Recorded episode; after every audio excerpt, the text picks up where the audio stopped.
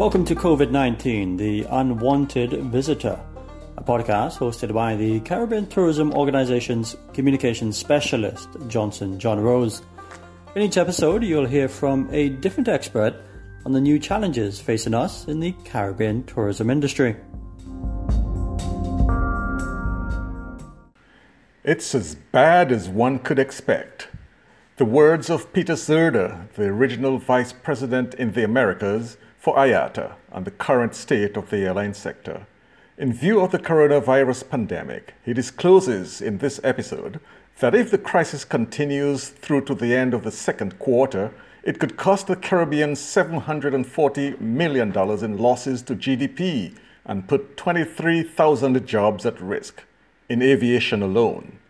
Add the rest of the travel sector, and the impact on GDP could reach $6.5 billion and job losses up to 255,000. And he issues an appeal to Caribbean governments looking to resume air travel after the crisis. Lower passenger taxes. Let's hear from Peter. Peter, thank you so very much for uh, speaking with us. Uh, uh, first of all, I'm looking at some of the stats from IATA. Um, 82% lower for the second quarter, that is worldwide flights second quarter when compared to the similar period last year. Further declines possible. Um, four and a half million flight cancellations, 315 billion, yes, billion in lost revenue. Um, airlines running out of cash, and that's globally. And, and then there is the, Caribbean, of course, we will want to touch. Uh, you, you, you've said, Peter, that the airline, the travel all travel is in a free fall. Airlines are at bare bones. Uh, how bad is it? It's uh, as bad as one can expect. Uh, this is a, an industry that in the past um, has faced its challenges. It's a fragile industry. It's an industry that's very dependent on external factors outside the control of the industry economic, financial, social, uh, natural disasters have in the past uh, impacted the industry.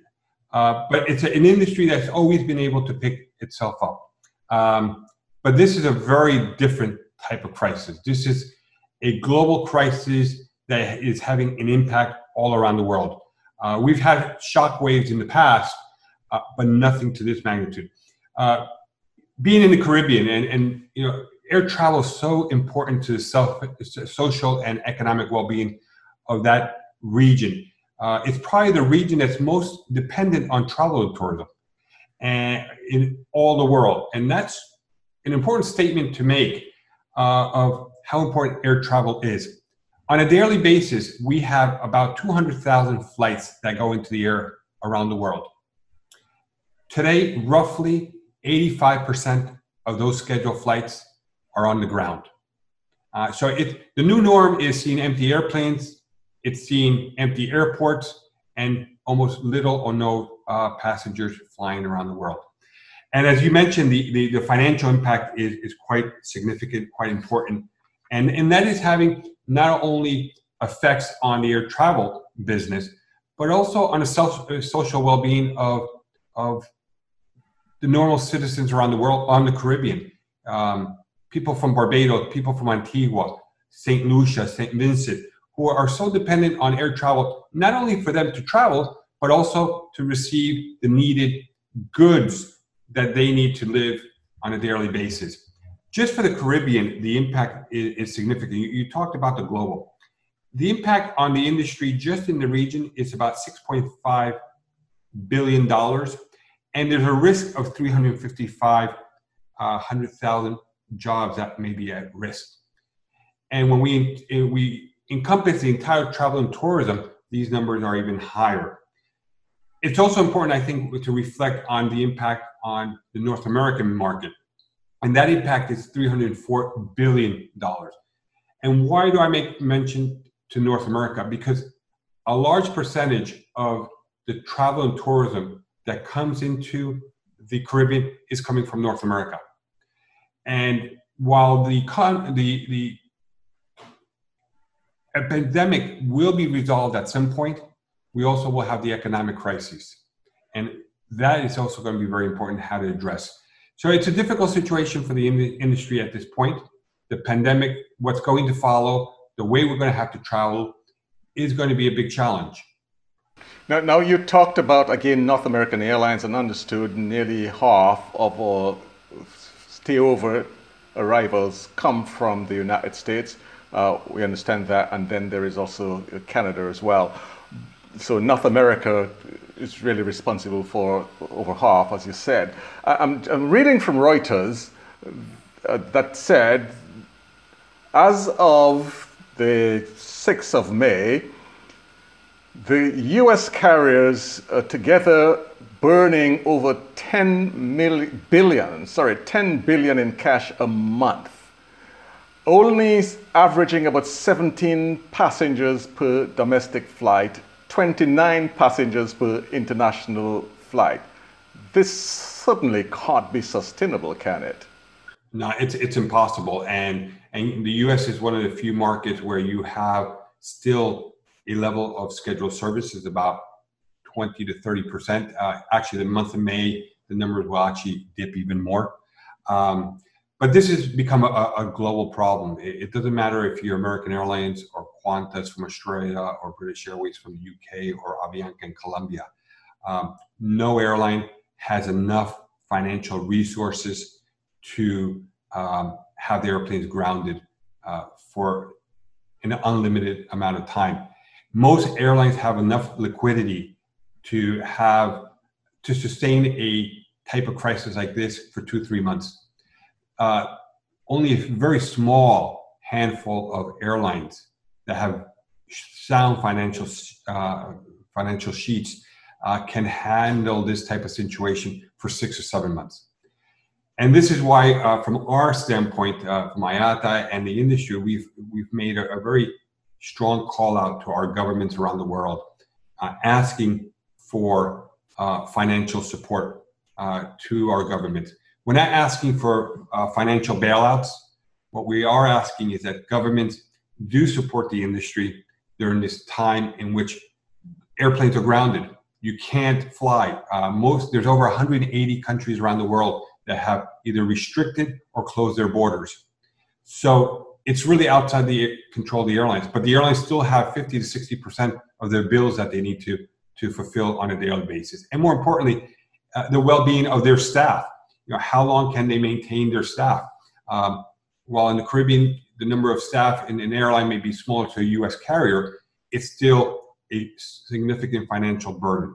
And this is why we're asking governments to, to be part of the solution to help, uh, to help in, in terms of reducing taxation issues, um, lending uh, uh, airlines through their financial institutions uh, on low interest loans, etc. And many, many countries have actually stepped up to the plate. Uh, many others haven't.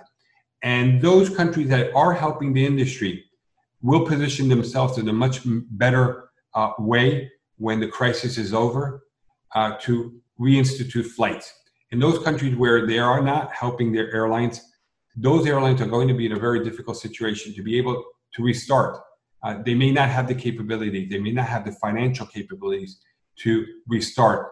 And this is why we've also said this industry will look very differently uh, from a sustainable and structural standpoint once we come out of this uh, um, crisis in June, July, whenever the date will be. It will be a very different, it will be a much smaller industry. It will be a much more limited industry. And the capacity or the destinations that it served before the crisis will not be the same uh, once we leave in June and July. Okay, let me let me try to get something clear here. So you're you're saying that the airlines have asked governments, and would that include governments of the Caribbean to assist? You said we don't want a bailout, but we need assistance, tax relief, etc., etc. Does that include governments of the Caribbean? Uh, yes, uh, there's. We have not discriminated any government around the world, and and again, the Caribbean plays a very important role, not only for the those uh, carriers in the region, the Caribbean Airlines, Liat, Intercaribbean, um, but also uh, the American Airlines, the, the, British Airways, uh, the Condors that serve this market, uh, JetBlue, because they, they all play a very important and vital role in the connectivity to these countries. So whereas in the in terms of the government, in terms of financial support, financial um, uh, loans, obviously that's going to be focused more on the carriers that are based in the Caribbean. But then governments can also do, uh, you know, they can have uh, other initiatives that help the international carriers continue to operate there, lowering um, passenger fees and taxation fees. Um, one of the biggest problems that we've always faced in Caribbean, it, the Caribbean is a very highly taxed um, market, and it's always taxed on the airline side, on the passenger consumer side, and this will be a big challenge uh, for the Caribbean once we leave, uh, once we are able to escape from this uh, uh crisis. Uh, and the reason I say this is for the first several months, people are going to be very hesitant to get on an airplane. Uh, most of their travel will be near their homes. There is one advantage that the Caribbean has it's its relatively close proximity to North America. So as you see North Americans, Canadians, Americans beginning to have more confidence in air travel, they will have to decide where they go to and they will want to be relatively close to their homes. And that's a great opportunity for the Caribbean. But because of the financial crisis that will follow, the apprehensions, apprehensions that the consumer has, if the Caribbean does not position it itself that it is competitive, it has a good level of service in terms of medical services, it has the right um, procedures being implemented, these passengers may decide to go somewhere else, somewhere else in Central America, Mexico, or even stay in the US. And this is why uh, we've made a call out to government on, on how important it is to work collaboratively, uh, to have a very aligned restart plan uh, so we can reinitiate operations and connectivity to the region as best as possible. But the governments are going to have to invest. They're going to have to invest in their uh, airline uh, uh, partners. They're going to have to invest in their hotel um, partners. They're going to have to invest in and help the airports. Make sure that we have the resources that will permit the industry to come back strong and provide that connectivity to the Caribbean citizens around the region. And there are two or three things that you, you said that I'd like to touch on as well. One of them was that the governments that help you now would likely be the ones that will receive service when things return to some sort of normality. Uh, one listening to you here could easily suggest hey, what Peter is saying, if you scratch my back now, I'm going to scratch your back later. Is, is, is this what is, is this a correct or fair interpretation? Um, it could be interpreted that way. What I, I let me give you a, a, good example. Hopefully, that will help. Um, British Airways has already announced that Gatwick Airport um, will not see any foreseeable air traffic from that airline to around the world. They're going to focus their their um, their operation at Heathrow. They're actually they will let go uh, a large percentage of their staff from Gatwick. Yeah, Virgin actually announced yesterday too that it was shutting its Gatwick operations. Over 3,100 staff were going home. So, th- if you look at where for Virgin and for British Airways, where most of connectivity is between the UK and the Caribbean, it's at a Gatwick. So the first question, if I'm a government, I'm going to say, well, will that flight be pushed over to Heathrow that is already slot constrained, that is already limited, and the airlines are going to be much smaller from a structural standpoint. They're going to have to decide where do we fly to. I won't. I won't have the same size um, carrier that I had before. I won't have the same number of people or the staff, or I won't have the same number of airplanes. So I'm going to have to decide where I'm going to operate. And when the airlines begin to assess that, is it, you know, am I going to continue to operate to traditional markets that have been financially sound, good level of uh, load factors, and that I have a future, or do I choose others where I have more opportunities? And again, this is where I come to the Caribbean. Um, it, it won't be the same market. So, how do we guarantee? And this is an industry wide um, item that we have to work to collaboratively with our government. How do we ensure that British Airways does continue to operate and Virgin? And for that, there it has to be incentivized. Uh, the industry is going to have to incentivize its passengers to get back on airplanes, and that will probably be cheaper flights. It's going to have to be also because of the stigma that there is. There may have to be procedures, at least in the short term, in which middle seats may be left uh, empty to bring confidence back to the traveling public.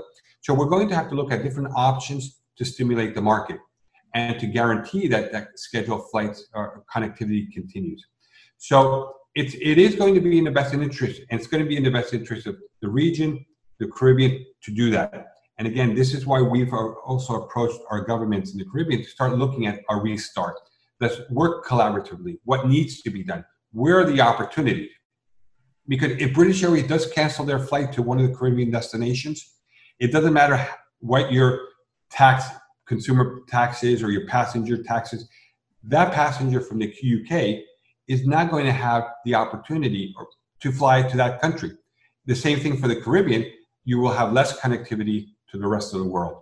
So what we're saying to the to our governments in the region is we need to have a strong plan in place. We need to safeguard the well-being of the industry at this point in time to make sure when the the industry does restart, when the economies do restart, the air transport industry is in a, a position that can be a strategic business partner of the government to help the economy restore itself. You also mentioned impact of all of this on the, the Caribbean. You touched on it a little bit. Um, you mentioned, for example, the cost to GDP, and you mentioned job losses. Uh, can, can, you repeat? Did you say what 20 plus thousand jobs lost? So we're talking about in terms of the Caribbean, the impact in GDP is roughly about 740 million dollars. Uh, it's our estimate. And again, let me um, make a point here. And these are estimates that we base on if the crisis continues through the second quarter. If the crisis continues beyond that, then obviously these numbers would be uh, different. We have 23,000 jobs that are at risk as well. Um, but aviation is not the only equation um, in this. We're just part of the equation because if you look at the impact, the wider component, if you look at the entire travel and tourism sector, uh, it, it's, it's actually devastating. There, you, the numbers actually increased to $6.45 billion, and we put 355,000 jobs at risk when we talk about hotels, restaurants, tour operators, uh, agencies, uh, and so on. And, and you, you, you, you're talking to, uh, you mentioned leaner services, smaller, fewer aircraft, fewer airlines also flying at least in the immediate future? Well, I think that's a reality uh, that we're seeing. Uh, IATA has over 300 airline members uh, around the world, and, and some of them have already ceased operations. They just did not have the financial capabilities to sustain a, a crisis of this magnitude where you have, you know, in some cases, 100% of your fleets on the ground for an extended period of time. That's the risk that we, we, we run with now in, in the region that as, as this crisis continues to extend itself, the risk uh, grows by the day that we will have less and less airlines uh, in, in, in the market. And those airlines that do survive, uh, and there is government support, even with the government support, the airline will be very different from what it was prior to the crisis hitting us. And we also have to recall uh, most of our countries in Latin America and Caribbean, we've been on a lockdown for six, seven weeks now, almost going into eight weeks in some cases. Um, we're about two weeks, two to three weeks behind uh, Europe and other parts of the world. So that means, you know, we are just in the middle, or let's say the eye of this hurricane. Uh, that will continue for some more weeks. Uh, many of our borders are now still remaining closed uh, through the month of May.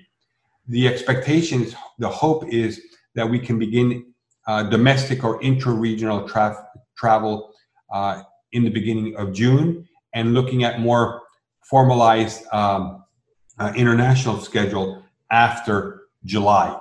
So it's still some time before we, we, we really get the wheel rolling that we have a sense of confidence that you know, we're beginning to get out of this crisis, we're getting somewhat back to normal, and connectivity is improving. It's still some time away for us. What is it that you're saying, Peter, that suggests to you that we can have some sort of flights again intra Caribbean, as you suggested, uh, June, July? Well, uh, I would, I would, in, in terms of the intra-regional or intra-Caribbean, I think sometime in June we'll, we'll begin to see that. Um, many of the borders restrictions that we have in the Caribbean and other parts of Latin America will tentatively are scheduled to to open up at the end of May. Now, if the situation with the pandemic was to get worse, obviously those deadlines would actually push into June. But if, if we are to maintain, let's say, what we have right now, uh, June would be the time frame in which airlines would begin to slowly restart their operations. And obviously, where we're going to see this first is going to be in the domestic or in intra-regional connectivity in the case of the uh, Caribbean. But it's, it's not that you're seeing anything or you've been told anything in that regard. You, you're just basing this on the fact that uh, borders are scheduled to open at the end of May. Is that it? Yeah, exactly. I mean, right now, um, you know, the, the, one reason why air traffic or air travel is is is basically stopped is because countries or governments have mandated uh, quarantine or restrictions or closure of their borders. And from an industry standpoint, we fully support the, the actions that governments have taken. The first and foremost responsibility of everyone is the well being of our citizens and to try to fight this pandemic in the best way. So, the steps that governments have taken, obviously, we as an industry support it 100%. It has a devastating impact on the industry because it's basically at a stoppage but it's needed to take place. Now we're in the, somewhat in the hands of our government in terms of when they will slowly begin to um, open its borders and remove restrictions. And at that point, it's when airlines can begin to schedule and coordinate flights within the region and into other areas. What, what, what must the main carriers for the Caribbean, of course, Liat is the main intra Caribbean carrier. And um, we've got Inter-Caribbean as well that does sort of the northern, northwestern uh, countries in the Caribbean. Uh, there's Winair, so there are a few of them, but Liat clearly is the best known in terms of intra-Caribbean. What can air, all of these uh, smaller Caribbean airlines and those that are flying intra-Caribbean learn from, say, uh, Wizz Air, which as of the 6th of May had its first flight out of Luton in the UK to countries like Romania, Hungary, Bulgaria, Portugal, uh, about 26 quid per flight one way, while major carriers are still struggling on the ground.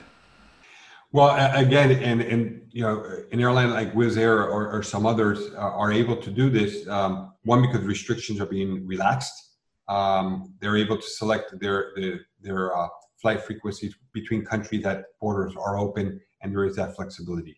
We don't have that flexibility here. At the same time, I, I will say um, it's difficult to compare airlines from different regions um, because the playing field is so different.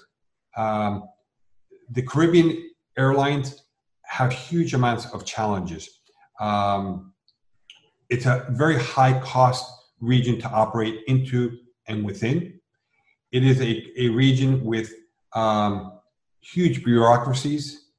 Uh, air travel has always been very competitive uh, because you're competing against North American carriers most of the time with the European. So it, it's always a, somewhat of a catch up game. What are we saying to our members? What are we saying to governments now? Uh, this is why the time is now to look at the restart, to have a plan, to make sure that we're able to position ourselves when we are ready to operate. We take the very first moment to begin to initiate this operation. If we wait till May 31st uh, to start discussing, well, what are the going, what are the procedures going to be? Um, how are airlines going to operate? How are they going to transport passengers? What's going to be the protocols? Uh, we're, we're going to be three or four weeks delayed. Uh, and when you look at a Wizz Air, um, and they work, they're working very closely with the regulators. Plans have already been put in, in motion even before the first flight has been announced. That's what we have to do in the Caribbean and start looking at one, what are the procedures? How are we going to manage uh, not only the expectations of our passengers, but what are we going to do to safeguard that these passengers are able to fly on board and to transit through our airports and that they don't um, uh, pass the virus if they happen to have it to someone else or not. So we, it's going to be very important to work with the health organ, uh, associations, or health ministries to make sure that we're able to implement procedures and standards that safeguard the well-being of our, our traveling public. Because again, the first thought of mind of, our, of consumers, of passengers, is it safe to travel? And there's a stigma. People are, are actually afraid. And scientifically, there has been nothing proven that people are getting or could get sick on airplanes. Uh, actually, the protocols that we have on board the airplanes are extremely safe. Uh, the ventilation on board uh, most of the, these modern airplanes are circulated every two or three minutes. Um, but there's that concern. This is why it's important for the health ministries to work with transport, with work with the industry to make sure that we have the right um, layers of guarantee, layers of oversight that need to be put into place. And also, we need to educate our passengers because the passengers are going to have responsibilities even before they come to the airport to make sure that they're uh, viable, uh, let's say, candidates to get on an airplane, that they don't have, that they're not carrying the symptoms, that they're fit to fly. A lot of, uh, of work is still needed, but we can't, we can't be reactive. We need to be very proactive in this case that has been a mistake that we've committed in the past in the region. But I will say, in the Caribbean, um, because it is a region that is so susceptible to hurricanes and natural disasters, it is a, a, a region that had always adapted very quickly and adjusted. I think we need to do the same thing here to make sure that we're in a position in June uh, to be ready to go back into the air. So, what must the restart plan look like? Well, I think the first uh, part of the restart plan is the health ministries in our government within the Caribbean uh, need to implement uh, or make known what are the procedures going to be for passengers to get on in an airplane. What we hope will happen, and this has been a call out that we have done around the world, we need to take advantage of the World Health Organizations. We need to be collaborating amongst governments to ensure that we implement procedures and standards that are globally accepted we cannot make the same mistakes we did with post 9 11, where countries made unilateral decisions in terms of the types of security measures that were going to be implemented. We're still suffering that today. Uh, the security procedures that are in place in the US are very different from those that are in the, in the UK or in Europe. With this type of, of crisis that we're living today, we cannot risk putting the health uh, of our passengers at risk. This is why we need to make sure that the procedures that we do put in place are going to be uh, accepted among states, are going to be aligned, and that are, are in accordance to the World Health Organization. If we're able to do that, we're going to be in a very good position. Uh, if we start doing things unilaterally, it is going to be very chaotic. People are going to be very concerned about flying, and they're just not going to uh, to come to the region. From an in- industry standpoint, we need to be using technology much much better. Uh, we need to be using uh, biometrics, uh, self-service kiosk. The passenger can do a lot of uh, of the advanced uh, processing even before he gets to the airport.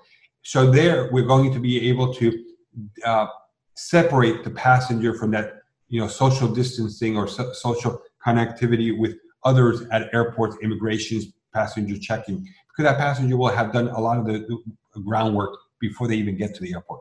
So we have to take advantage of the technology. We need governments to be um, much more aligned, uh, very effective in their procedures to implement um, across uh, the entire, entire gamma uh, to make sure that uh, when we go back into the air, the system is safe and secure.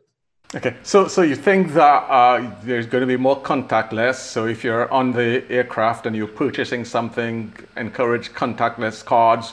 Um, passengers doing their own bag handling, so you deliver the bag somewhere else, um, as of so very little contact with other people. that's going to be sort of the norm. So, so it, it certainly what we have to look at is at a layered uh, approach here. You know, the only way that you solve the pandemic is having a, a um, vaccine, and obviously, right now in the short term, that is not available. So we have to implement a layered approach in which we reduce the risk of cross contamination. Um, and this is why we're looking at passengers uh, doing a lot of their pre check in uh, work or taking on that responsibility where before it was very common getting to an airport, uh, you check in, you leave your baggage with the, the person at the check in, he gives you your boarding card, and you walk on through immigration. All this are, are opportunities and it, this is already happening. It's not anything that we're going to be implementing that's new. Uh, what's happening is it, it, just doesn't take place in all places uh, around uh, around the world. So we need to take advantage of the self kiosk, self check-in opportunities, self boarding. Um, biometric is going to be another component, but the layer approach is going to be very important. And it's not only going to be left to the aviation sector. Um, governments need to also ensure that their health systems is going to be at par of what is expected. So for the Caribbean, that's so dependent on travel and tourism, one way to guarantee, you know, to at least put position yourself eh, for the North American travelers to come into the Caribbean is that the passengers do feel comfortable that if something does happen to me, the health system that is in that Caribbean country can meet the needs uh, that I will need. Uh, and that is very important particularly to stimulate uh, traffic. Traveling will not be the same in the short term, that we know for a fact. Uh, airlines are going to have to be uh, very flexible. They're going to have to abide by the regulatory uh, requirements. Uh, but we went through this. We've gone through this with 9 11. We've gone through this with other uh, viruses that have impacted different regions in the past, and we've been successful. But we've been successful only when uh, there's good collaboration and alignment with governments and the different ministries that are responsible for implementing these measures. So you think that um, some of these key protocols, and this has become, you know, as much as social distancing protocols is probably the second most used uh, word or term um, since since COVID nineteen and, and its onset. Do you think that all of these protocols, or the key ones that are necessary, that the Caribbean countries will be ready with those in time for resumption of some sort of air service by next month? I am confident as long as the, the discussions begin to take place, uh, th- this is going to be critical. We are at a time, and when we look at the Caribbean again, it's not uh, that air transport work only in isolation with um, let's say the health ministries or transport. This is all about government collectively working with the entire travel and tourism gamma, is working with the airports, with the airlines, with the hotels, bringing restaurant associations into part. It, it, for Caribbean that's so dependent on travel and tourism, we have to look at it holistically. If we look at it from an individual standpoint, you know, the airlines can do everything possible, or a government can do everything possible. But if part of that value chain or the supply chain breaks down, we're going to have problems. Uh, we are still in time. It is this is the right moment for governments to work within the industry. Uh, we also know the challenges of the Caribbean. In, in a month's time, we, we, will be going into hurricane season, and this brings added uh, complexity to the to what's going to happen in this part of the world. So it, it's very important. Uh, speed is part of the game now. Uh, it's all about aligning coordinating what is the World Health Organization doing, what are other countries doing, and, and looking at best practices. What has New Zealand done that it has been able to open um, businesses and it's beginning to uh, do connectivity with other countries. We have to look at this. Uh, if the Caribbean is able to do this, I think I do believe we will be successful. Uh, but governments, the, the, the ministers, the heads of states need to begin to have this dialogue now. And it can't be Trinidad and Tobago looking internally only. It has to be also externally. They have to be talking to Barbados, to Antigua, and vice versa. They need to be talking to the North North Americans uh, as well because of the close uh, uh, connection between uh, these two areas. There's a lot of work that needs to be done, but a lot of it has is it's already on the table. We just need to put the plan in place, and also very importantly, communicate it to our citizens. We need to communicate what the plan is going to be, how it's going to look, how it, it, it's going to impact them, and what is the responsibility that we're going to be putting on our consumers, our citizens, our passengers to be able to try to get back as normal as possible to their day-to-day lives.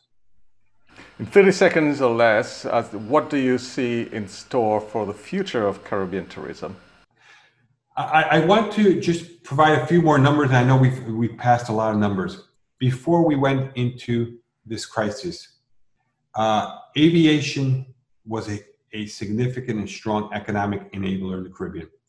Uh, more than $27 billion in tourism spending was made by air travel, supported close to $35.9 billion in GDP and $1.6 million in jobs, almost 14% of the GDP of the Caribbean. That is where government, industry, all the Caribbean citizens, we need to be looking at. How do we get to the numbers that we had before? That's what we, sh- we, sh- we sh- should be striving. Why is it important? It's important for the social and economic well-being of our citizens in the Caribbean and to those who travel to the Caribbean that have been long, loyal um, uh, guests of, of this region. We need to work strongly, uh, aligned, and collaboratively to make sure that we can bring the Caribbean um, quickly back to these type of numbers that we had in the past. Uh, it's only in the in the best benefits of the Caribbean if we're able to do that. If we are in doing this in an aligned manner, coordinated, governments are transparent, we are going to be successful. It will take time. It will not be done in six, seven months. It may take us two to three years to do it, but we will see progress come very, very quickly. And in order to stimulate travel in the immediate future, you're suggesting lowering the taxes on travel, on, on the passenger? I think that's going to be critical. Governments will have to, unfortunately, um, we know how important these taxation, these tax dollars are to the well-being of the Caribbean. But at this moment, it's all about stimulating uh, consumers and travelers to come. Right now, there's very little of it. Once we restart, then that, we won't see much improvement. So we have to stimulate that travel, and the only way to do it is be, be competitive the Caribbean will have to be competitive, more competitive than, let's say, other places uh, like Cuba or Mexico or South America or even staying within the U.S. Uh, so yes, government uh, need to help the industry, need to help the entire supply chain, uh, value chain, and they will have to, at, for a period of time, uh, make it competitive for travelers to return. And if all the stars align and all of what you suggested happens, how quickly can we return to air traffic normality? Um, it's going to be two to three years. Two to three years before we come back to the numbers that we had before.